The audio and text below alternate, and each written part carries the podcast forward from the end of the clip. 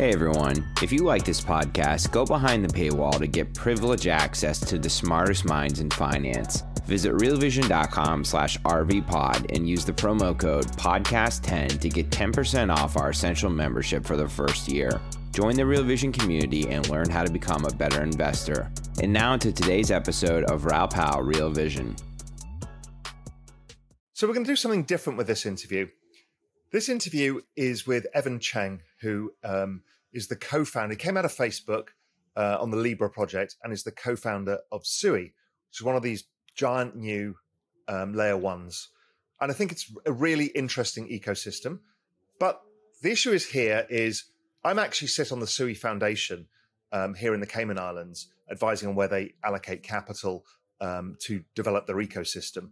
So I need to step aside and let Santiago Velez, who's much more knowledgeable in in the complexities of of, of new layer ones and protocols, to talk to Evan, and we can figure out ourselves what you think of it all as well. So again, I'm tr- trying to be impartial and make sure that everybody's aware that I do have a vested interest in this. There's obviously no money change hands to do this or anything else. It's because they're a new large player. We've also had Aptos, who uh, also came out of Facebook. They've been on the platform as well. It's all in the general manner that we believe that things should be done at Real Vision, which is everybody should have a voice. Okay, I hope you enjoy it. The world of crypto is an incredibly exciting journey that we're all going on together. We don't know where it's leading to, but we know it's going to be absolutely massive. Join me, Raoul Pal, as I guide you on our adventure to discover just what this new world will look like. Welcome to Real Vision Adventures in Crypto. Uh, obviously, I'm not Raoul, not as good looking, but I'll do my best to fill in today. Uh, you know, full disclosure, Raoul has some positions in uh, the company we're going to discuss today in the the uh, ecosystem. So he invited me to uh, speak objectively and explore this project for everyone watching. Um, so I hope that we can all learn something together. Uh, this is the first time I'm doing a deep dive on this project. so thank you for joining us. I'd like to introduce today Evan Cheng, who's the co-founder and CEO of Mysten. Welcome, Evan. It's my pleasure to be here. Excellent. So let's first start off with kind of your personal background. Tell us a little bit about you, how you got into this space, Web3, blockchain, crypto, uh, and, and then we'll get into a little bit of a deep dive on the protocol itself. Yeah, so sure. Uh, I've been in the tech business for now I'll say about 26 years. Uh, did a bit of startups uh, early in my career, then joined Apple for 10 years, where is that's where I made my mark. Uh, you know, I was the person who is in charge with a lot of very very difficult, low level, bare metal type of software. Uh, and I, I received a 2012 ACM Software System Award for my work, uh, along with my my colleague Chris Lattner um, for my work in LLVM. Um, just give you an idea that Word is also won by people who invent things like TCP/IP, Java, web browser. Uh, so my software has reached every billions, literally many many billions of people. It's in every cell phone, every smart device, uh, Android, iOS, every watch, uh, smartwatch out there. So it's giving me a taste what you know the open source software impact can be, and how powerful it is. Right, give me the thirst to do something big again and after 10 years at Apple, I was recruited to Facebook, uh, where I was building our organization. But then in a couple years in, I sort of got the crypto bug. Uh, I think this is about 2017, maybe. Uh, I saw opportunity on both sides, right? One is, well, the opportunity for this technology to de- deliver massive impact to the world. And also my personal opportunity for delivering impact because I saw some very, very critical mistakes in the design of you know Ethereum and, and others, right? And I think that's unsolvable. Uh, it doesn't even seems to be a recognition of how broken they are.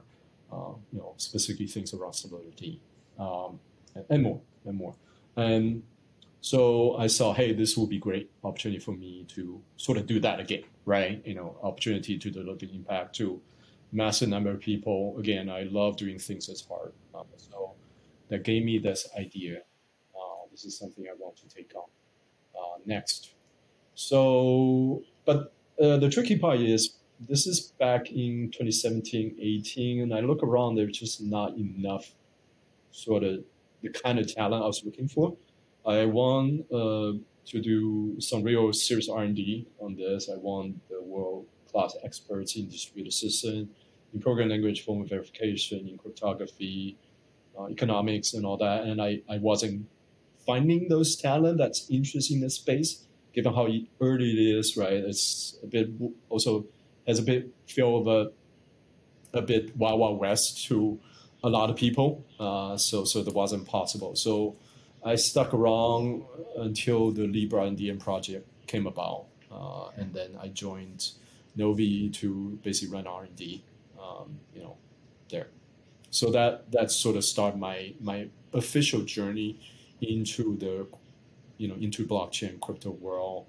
Uh, fast forward a couple years uh, in 2021, I it was very clear Diem wasn't able to deliver on its promise because regulatory pressures and other uh, you know, my co-founder and I left to start Mysten Lab, and, and since then we built Sui and launched uh, just a month or so ago.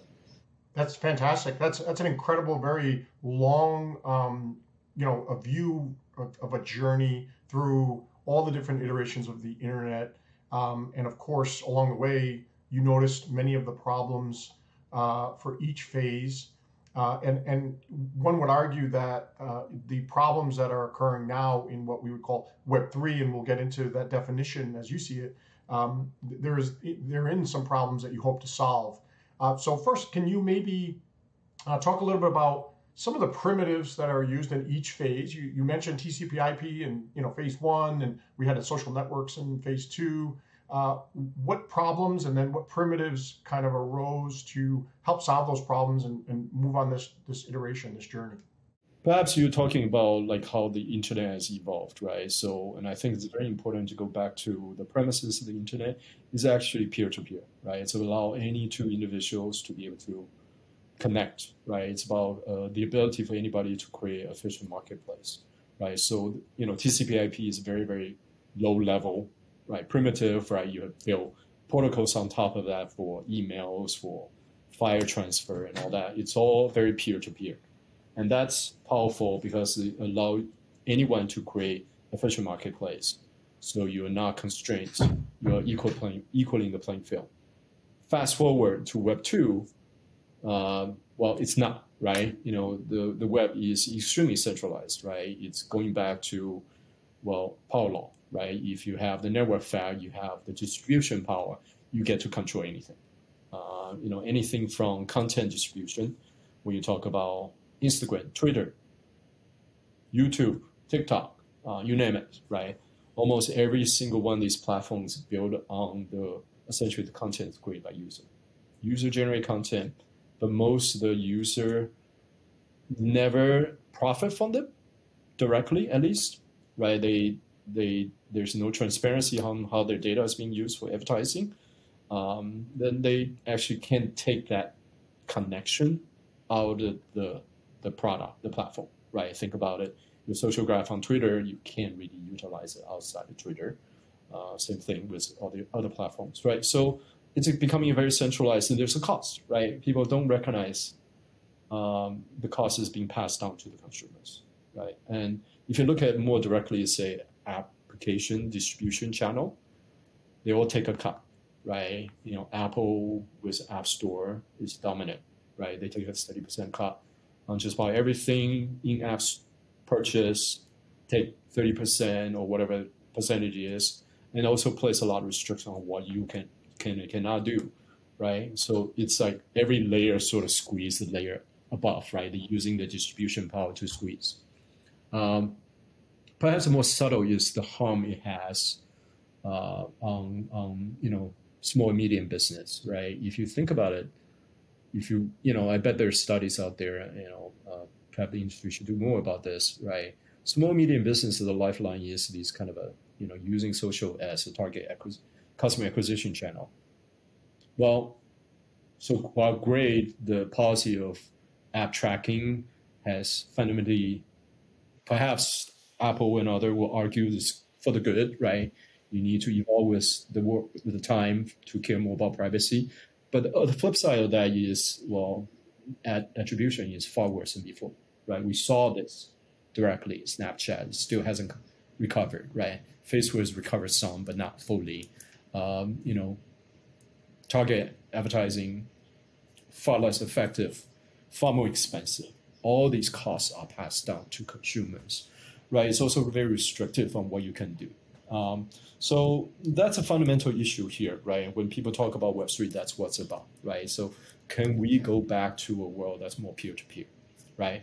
And that's distribution, that's monetization. It's also about, even for brands, it's about reaching your audience directly, have that direct relationship, not through some middleman that control access of the information. So a lot of things has gone wrong. And, you know, this is a technology that could shift the balance of power a bit more towards decentralization or more peer-to-peer. Hey everyone, we're going to take a quick pause and hear a word from our partners. We'll be right back. So, um, how, how, does the, how does blockchain technology, and we'll get into your your specific version of your vision, but how do you see that as solving the problem? What is it? The incentive systems that are broken? Uh, is it the um, access to a, a, software stack or protocol? What is it that um, is really broken? How can how can we fix it with this tech? Like, how does that work? Yeah, I mean, let me give an example to illustrate that, right? So people talk about using NFT as a way for content producer to reach the audience, right? You can sell directly. Um, you know, so you have basically this triangle, right?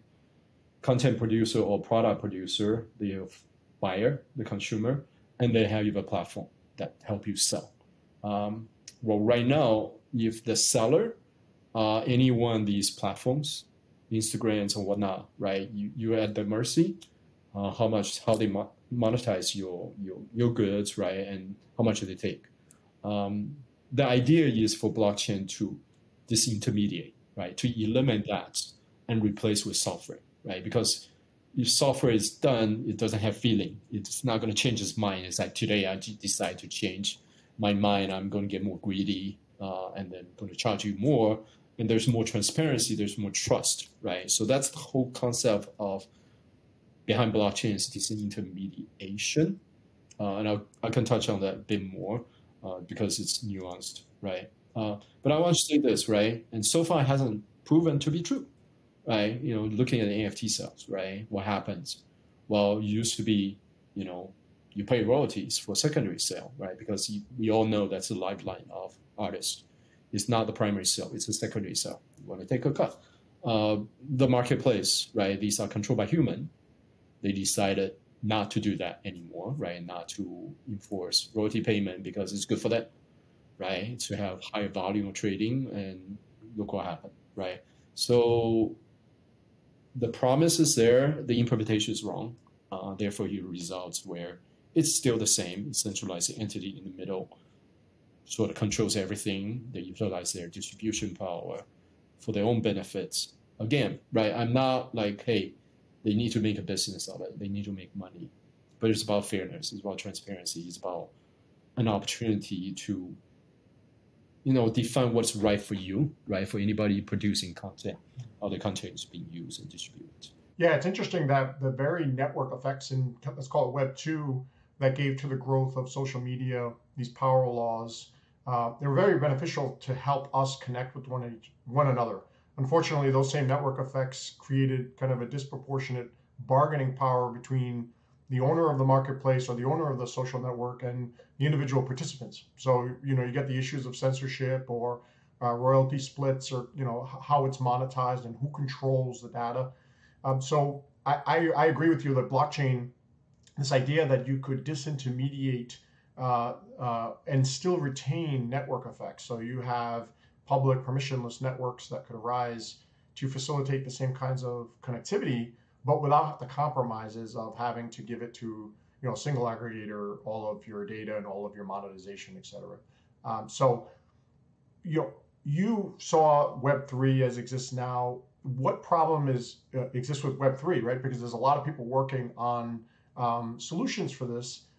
What problem did you see that you thought, hey, Mysten Labs can solve it better than everybody else? I mean, if the the to be frank, right? I mean, a lot of the existing blockchain model just wrong.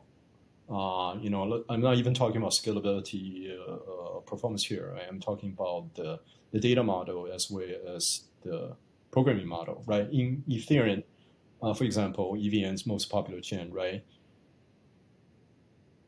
Tokenization of content or assets is skin deep, right? You basically represent ownership on chain, where the actual contents lives elsewhere, right? So think about it for a second, right? The whole point is for smart contract to process assets for you, right? Not relying on human. Well, except you're not keeping anything on chain, right? right. So you know, NFT is literally just URL, right? Pointing elsewhere, and it's off chain. The smart contract cannot do anything about it. Yes, there's ways around it, hack it, Oracle, and all that is highly inefficient, right? And and you can't easily change the asset, right? Remember, in the real world, everything changes, right? Today I have a baseball. Tomorrow somebody signed my baseball. Baseball player signed my baseball. That's immediately worth a lot more. That mutation, the progression of throughout the life cycle for anything that cannot be represented easily, right? And, and cannot be represented on chain, right? You're losing all that promise as a result for this, to be frank, weird and completely wrong data model.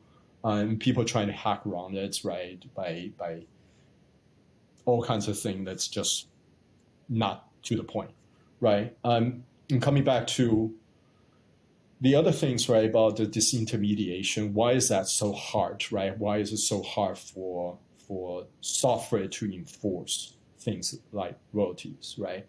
And this is the important part. When you, you really need to think about this concept, what makes an asset valuable, what makes an asset asset, right?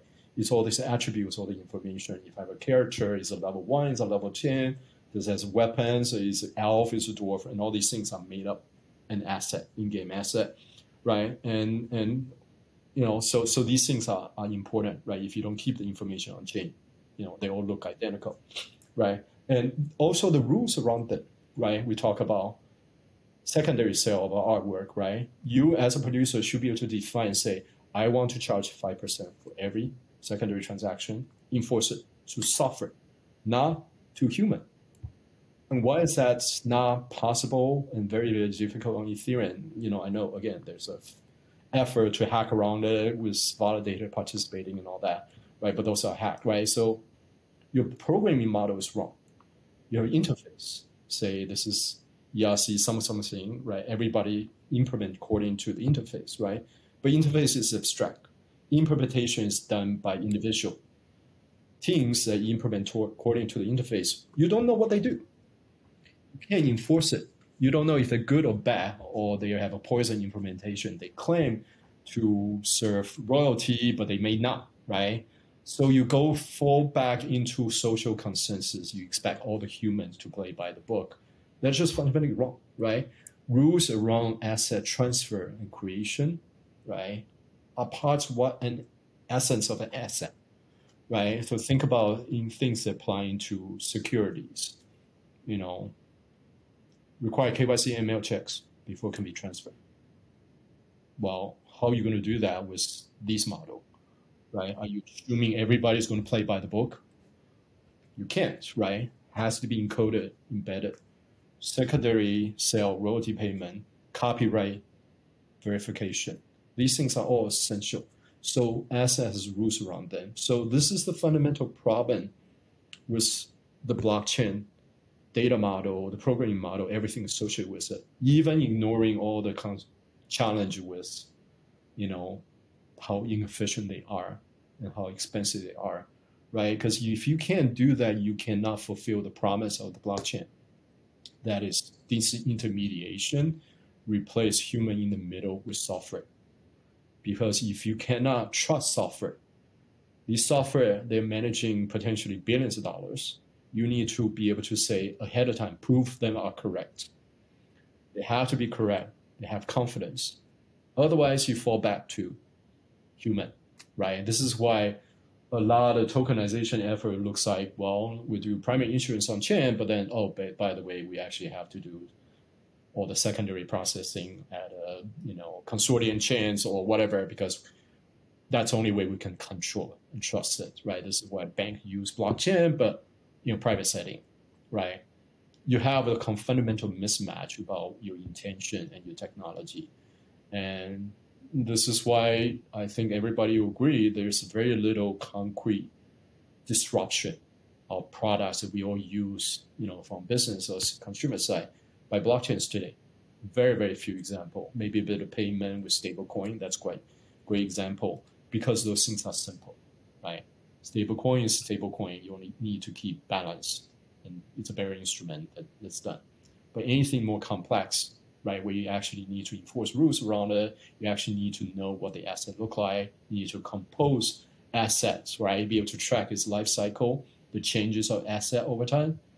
It's really not that effective, right? You know, like people being hacking around and trying to make it work. But why? Fix the fundamental infrastructure. Hey everyone, we're going to take another quick break and hear a word from our partners. Yeah, and it seems, you know, at the root, um, there is a problem. You know, the Ethereum virtual machine, which is kind of the machine that runs the environment on the Ethereum blockchain, and Solidity, the programming language, uh, you know, that's used in many L1s, not just Ethereum. But one of the fundamental problems, as I see it, is it's not object oriented, which, you know, not to go too far into computer science, but it has some fundamental limitations that it can only be used essentially as a very sophisticated and immutable registry, right? It's just a indexing database that's shared publicly. Uh, and what you're saying is that you can have much more rich uh, programming environments that uh, not only can be shared publicly, but can be amended and can live in real time in the same way that assets live in real time in changing ownership, changing content, changing everything that an object might be able to change if you're a developer, uh, you know, to generically um, incorporate all of these other elements that right now you can't. So it seems like for a period of time there was a mismatch between the rate of conceptual development, all these great ideas about how to fix disinter- and disintermediate third parties, uh, but the layer at the base really isn't sophisticated enough to realize that promise, and so you have to come in and kind of backfit uh, with these with these hacks. Uh, so can you tell us a little bit about how your lab how, how it fixes that problem? What is unique about it, and you know how, how you think this will solve solve the problem? So if you look at Solidity, where are some, some of the things that are wrong with it? Dynamic behavior, with reentrancy bugs, right? You have delegation, you have all these things that's basically make it not trustworthy enough, right? But you keep on finding bugs in them because, well, you just cannot analyze ahead of time to say this is provably correct, right? And that's a fundamental mismatch, right? In how you design a language for smart contract, you need to be able to trust it because these things are going to manage a lot of money for you, right? So that's a very, very fundamental problem. So even back in the days where at Facebook, we, you know, recognized the need to have a much, much better, different smart contract language, no dynamic behavior, actually have asset as a first class concept, right? Allow you to have a language describe all that, you know, what an asset look like, not just a URL or balance, right? Something very, very basic. Um, ownership models uh, are captured and model correctly and use the runtime as much as possible to enforce these things, right? Because another problem in Solidity is like if you forget some kind of ownership check somewhere, you'll probably be in trouble, right? So lots and lots of bugs we were seeing about that, right? Hundreds of these kind of issues, right? Get all these things right and don't place a burden on user, on developers, right? Because not everybody is a security engineer, right? And, and, and finally build the tools, right? You know, have specification, has design a language along with the specification language allow you to formally prove, formally verify the software is correct. It doesn't get better than mathematically prove something is correct, right? So all these layers of defense, right, it makes it much more expressive, much more powerful, and correct and safe, and all that sort of thing to do. Now, fast forward to Sui, right? Once we recognize, right, Sui needs to model objects, assets as an object, right? So they're free flowing, right? You know, and then we and, and, is, is is Sui a blockchain or a programming language or, or both a generic? Sui is a blockchain, right? So okay. you know, it, it, there's a ledger aspect and there's a programming environment on top of it. I'll get to that in a bit, right? And that's a very very sort of high level concept that it's not quite correct when it comes to Sui. But you know, it is a blockchain, right? But Sui is a very different object model. I mean, data model where everything is an object, right? It's a data store where everything is independent objects, uh, and then you have you have address that own, you know, where your your own object live rather than having the data trapped inside smart contracts, right? So, but that model allow you to do something even more powerful, right? Because now objects are composable, right? You have languages around that. Objects can be, you know, passed and stored and can be combined. A lot of things you can do with it. The ownership model is much more powerful. You can be owned by a single person or unowned, like something like a smart contract everybody can access, right? So we iterate on that uh, to match the data model to really come up with a completely different sort of concept, right? And the blockchain is also sort of think about things very differently, right? So for the blockchains, you think about tracking the history of assets being transferred, right? I send you five years, and you send John ten years, right? You track the movement of asset, um, but the assets generally don't change, right? You don't track the asset change themselves. You can think about Sui as sort of another layer on top, right? You also track the state change of all these assets because again, right, you're describing assets as a rich type, right? The type, you know, character with level, with race, with experience and strengths, intelligence, right? These things change, right? So you also track the state changes on chain as well. So it's almost like it adds another dimension, right? Because objects are versions as a result. So yeah, so all that give us a much more powerful framework to, you know, solve the kind of problem we talked about. So this to me, this much more rich object-oriented asset types. Um, this could include all types of content, like we talked about earlier, media content, uh, NFTs, uh, tokens themselves, but also within each object, the history of that object, right? That you've it's changed over time in its attributes and maybe ownership and, and or non-ownership. That was a very interesting concept. Um, now, doesn't this cause an incredible amount of congestion? How do you make this scalable? Is it does it horizontally scale, and how, why isn't it subject to the same kind of limitations that uh, existing blockchains have?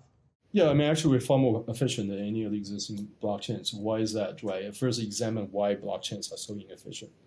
Uh, right. So you think about the programming model, it doesn't really track dependency, right? It doesn't track the dependency between the the asset themselves, right? Because that's the way they the, the, programming works, right? It's very low level. Um, you know, everything's loaded into address and all that, all in the smart contract, right? So when you're processing transactions, you basically have a block of transaction. Well, conceptually, if you think about it, let's say there's a 10 transaction that's sent from different 10 different address to a DEX. There's 10 other transactions sent from, from different addresses to, say, NFT Mint. Conceptually, these two groups of transactions have nothing to do with each other. Mm-hmm. Okay. Why are you sequencing them with consent in the first place? Right. Good point. Also, all the information, and then you try and say, oh, I'm going to sort them, and then you try to do some hack and say, I parallel execute them okay, let's say if you are successful at that, but there's a limitation what you can do there because because you don't have dependency information to keep everything in the same address space, you know, shared memory. Uh, and then finally, you store everything into the data structure of Merkle tree.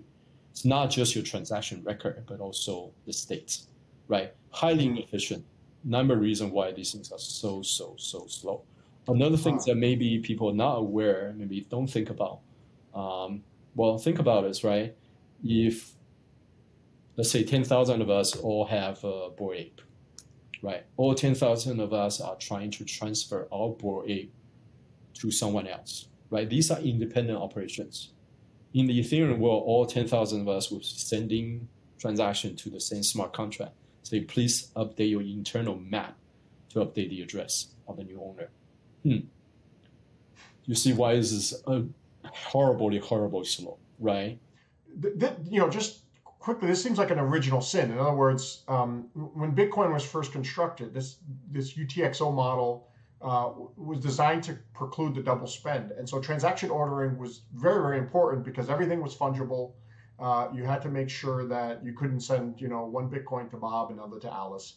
Uh, but in, in what you're saying is that look, we've got all these completely independent transaction operations that have nothing to do with one another. Why do you insist still on that paradigm that everything has to be yeah. sequential? Right. Right.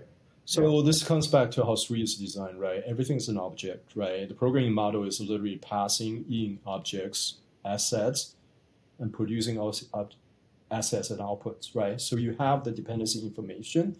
So you know exactly, well, these 10 transactions are targeting a DEX, these 10 transactions are targeting the NFT means let's process them separately, right? And if you can process separately, you can parallelize the entire pipeline. This is not just about parallel execution.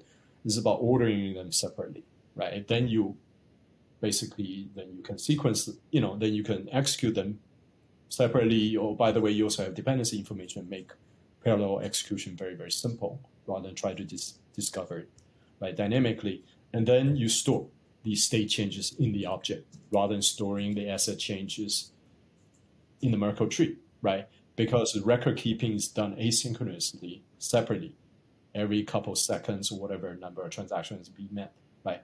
That's not part of the processing pipeline, right? And so all these things make it very, very scalable. And adding to that, for own object, right? I own this NFT. I own the Ape. I'm transferring to you, Santiago why do I need to sequence in the first place? Nothing is going to contain with this object which I own, no one else can touch. I just transfer to you. It gets executed and processed right away. You don't need. It seems the only limit. I mean, this this does seem truly horizontally scalable. It seems the only limitation is, I guess, the number of of servers that you trust as uh, valid to process their transactions. Is that, is that correct? That I mean, there's really you could just add more computers to do these transactions. Yeah, it's more of the concept of inter-validator. I mean, intra-validator scaling, right? So each validator right now is one machine or one core, but you can, you know, scale horizontally to a number of cores, right? Because it processes things independently. But we haven't need to do that because we haven't hit that kind of scale in terms of usage but that's the concept, right? So it's a far more efficient pipeline, right? It's completely different about how blockchain works, right? Uh, because it's centered around the object data models being different, programming model very different, you know, how we store things are very different. The processing pipeline cut out unnecessary steps like don't wait for everything to be written to a Merkle tree before you process the next thing. Right? In fact, every transaction is processed immediately rather than waiting you know, like think about it. It's like I want to send a transaction. I want it to be processed right away. I don't want to be wait to be grouped with a bunch of things that's not related to me to be processed together. Is this um, still effective? Does it, well, two questions, I guess. First, does this still have the same attributes that uh, we we tend to glorify in blockchain? You know, mutability could be public, permissionless, etc. That's question number one. And then secondly, is it still as secure uh, for high value transactions? Um, you know, ha- not having you know a large consensus, for example, to deter attacks. Can you talk a little bit about each? Yeah, I mean, it has nothing to do with those properties. Yes, it's complete permissionless, open, it's verifiable, right? And in fact, right, we say we can build different kinds of light client very simply, so third party can verify things very very simple. Because if you are a product builder, let's say I have a game, right? I know in this game I have 10,000 user, each one that has a character that's an object on the chain. You just track that 10,000 objects. You don't need to traverse the Merkle tree, find the information, dig out the parts you know, right? We call it spot replay. Just read the things you care about, monitor the things you care about, right? So, you know, there's no sacrifice on any of that. Right. Yeah, it's like, you know, if I was going to sell my car, I don't need to go to the Library of Alexandria every time and find exactly where that sale ad is going to go.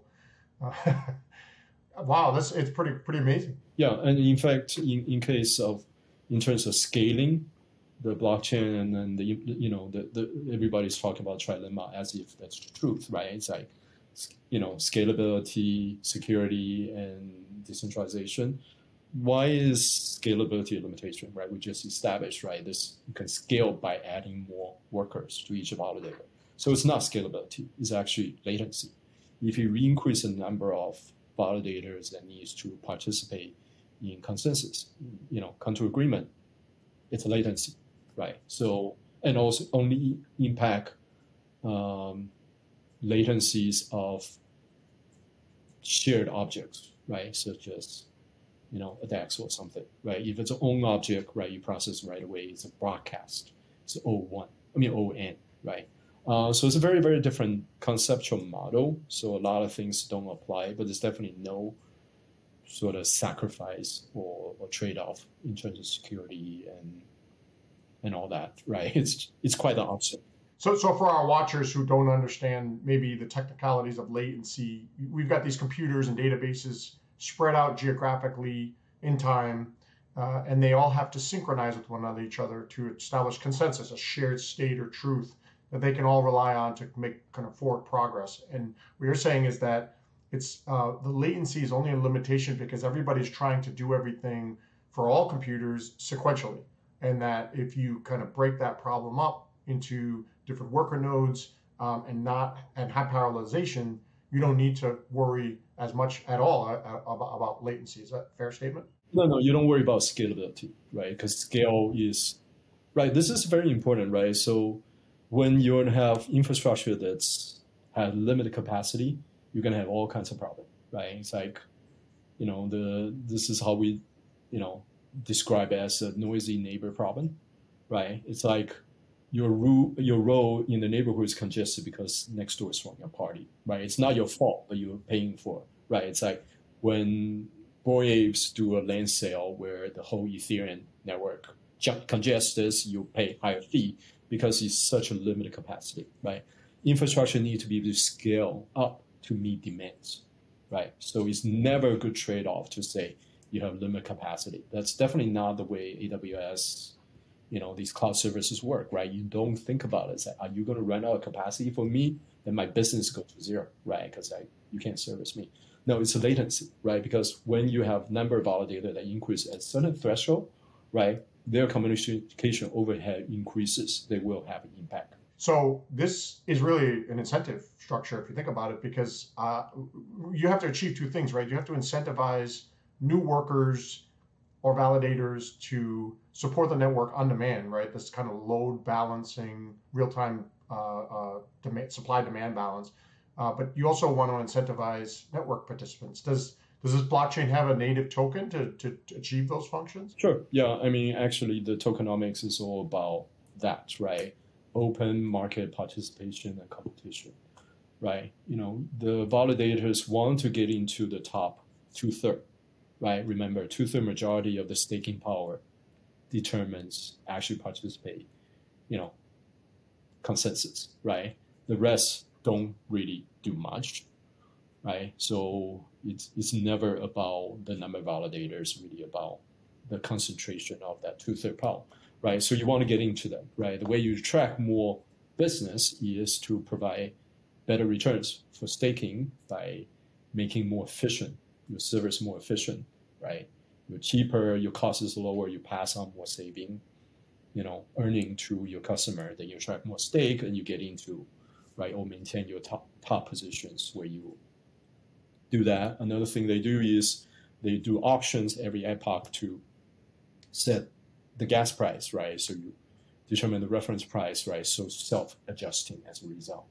Um, you know, you, you're trying using the market power to drive uh, sort of essentially a healthy race to the bottom, right? They need to make money because anything that don't make money means somebody's subsidizing for it, right? Solana, others are are inflationary, right? They have more tokens, so they incentivize validators, right? To keep keep the transaction gas low, but you're paying for it, right? Everybody is paying for it. Um, so we don't have that; it's fixed, right? So it's it's about this healthy competition race to the bottom.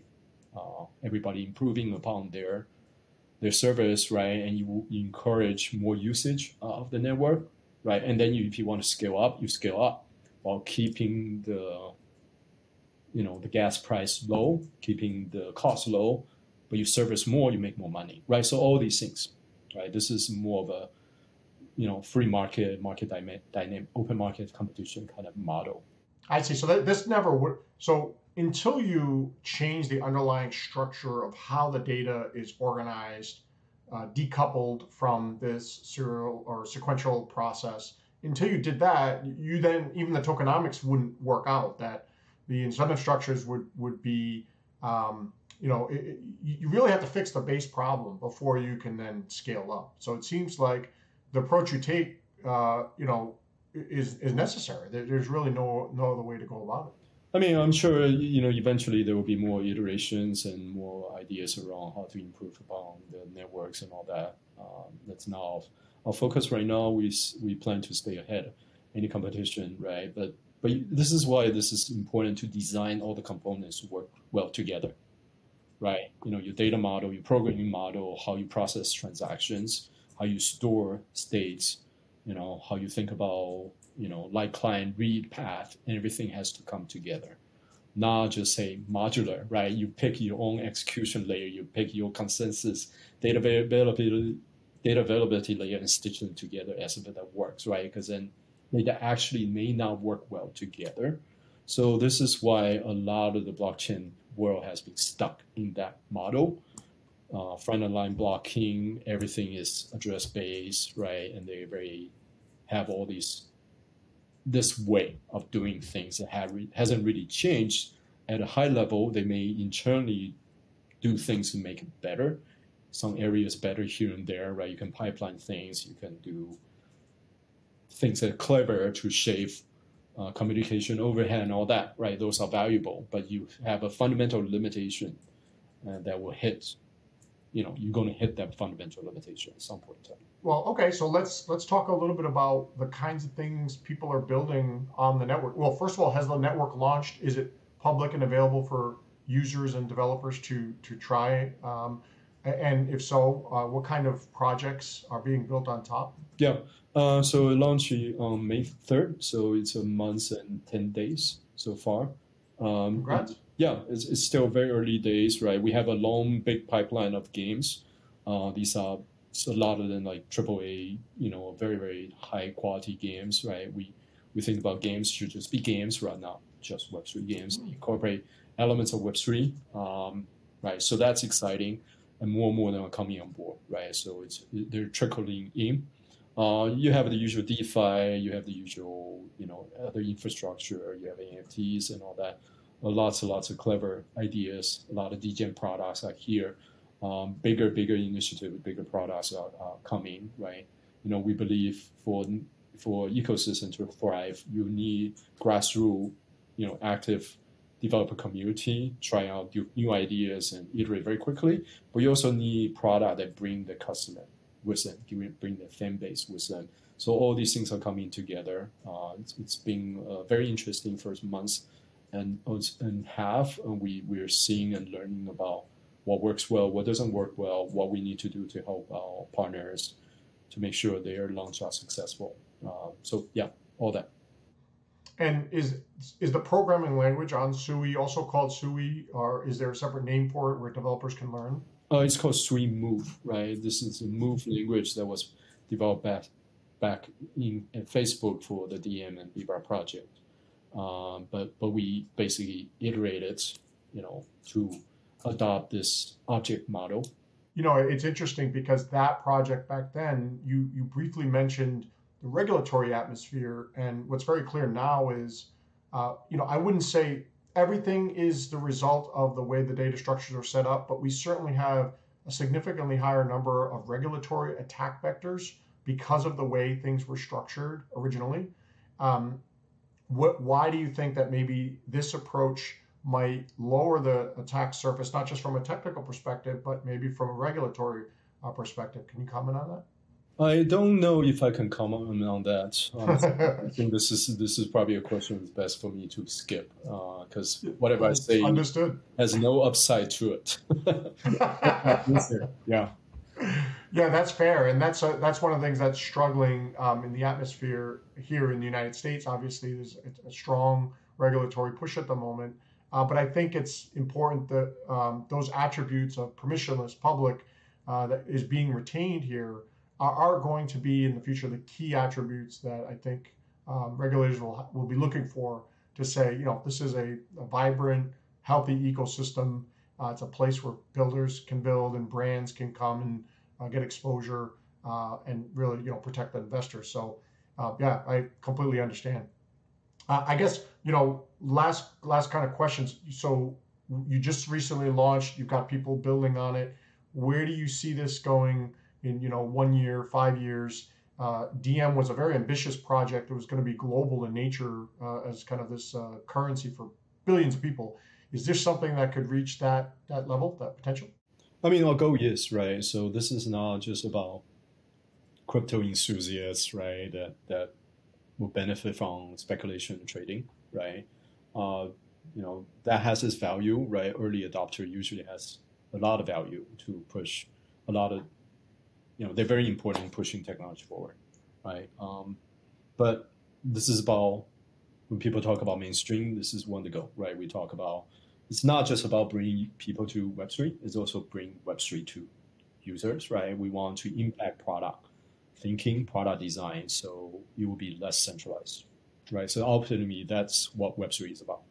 Um, and that is a number of different category, right? Sectors, right? Yeah, we talk about gaming, right? Because gaming one is well not as tight, highly regulated as financial product, right? You can experiment more freely, right? Game assets can be in a closed loop, right? It may not have value outside the game, you know, you know, so don't have come don't have regulatory concerns, right? You can more freely experiment. So early on, you see a lot of gaming uh, use cases, but you're going to see start thinking along some serious commerce use cases and then financial product. I'm not talking about just DeFi. I'm talking about you know end-to-end consumer-facing financial product or institution financial product, right? Because ultimately this is about disintermediation. You can think about disintermediation in two ways. One is you remove all the inefficiency in the product, right? Think about how payment works today is like, you know, every step of the way somebody needs to, well, be doing process during business hour, you take a fee, and passing on the message to another one, right? It's costly, right? That's why cross payment border payments can take six percent up to five days, right? Highly inefficient, right? And think about all the other kind of product. Uh, you know, another example is like buying a house. You have to sign escrow.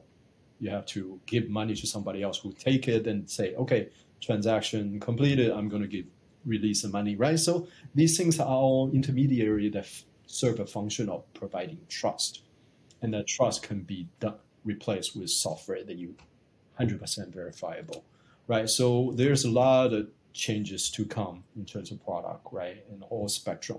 So a lot of things we are doing is sort of work with partners on these kind of product, you know, doing some of the experimentation ourselves, building some of the first party apps, uh, and also providing key infrastructure, right? We're about to very soon launch ZK login, right? Think about using your Web 2 identity to create your you know attestation on chain, right? Then you could create login with your Google, and everything's done for you. You don't have to manage your your keys anymore, right? And all that sort of thing, right? May not be for the crypto native, or may not be worth be considered okay if you have a account that's you know have millions of dollars in it, but probably just fine for gaming, probably mm. fine for commerce, right, or, or other use cases, right? Lowering the friction product, right? You know, imagine having that and plus sponsor transaction, all of a sudden you abstract away a lot of concept. Logging with Google into a Web3 app, and the app pay gas for you. You never have to think about crypto anymore, right? All these things we're building have powerful you know kind of impact on how products are going to be designed, right? Which is going to be to keep doing this type of work uh, to push the field forward. 100% agree. You know, I think the measure of success is when everybody's on Web three and doesn't even know it, right? That it's all abstracted and has become so ubiquitous. And the kind of the paradigm shift you mentioned in how businesses and products are constructed uh, really are is inverted. And so, I, you know, I, I, I share I share um, your vision there. Thank you so much, Evan, for coming on. I hope that we'll have you back on Real Vision uh, soon. Keep going on the on the journey. Uh, hope to see you again. Thank you for having me. It's, it's, it's been an absolute blast speaking. Oh, yeah. Thank you. What's up, revolutionaries? Thanks for tuning in. For more content like this, head over to realvision.com and get unfiltered access to the very best, brightest, and biggest names in finance.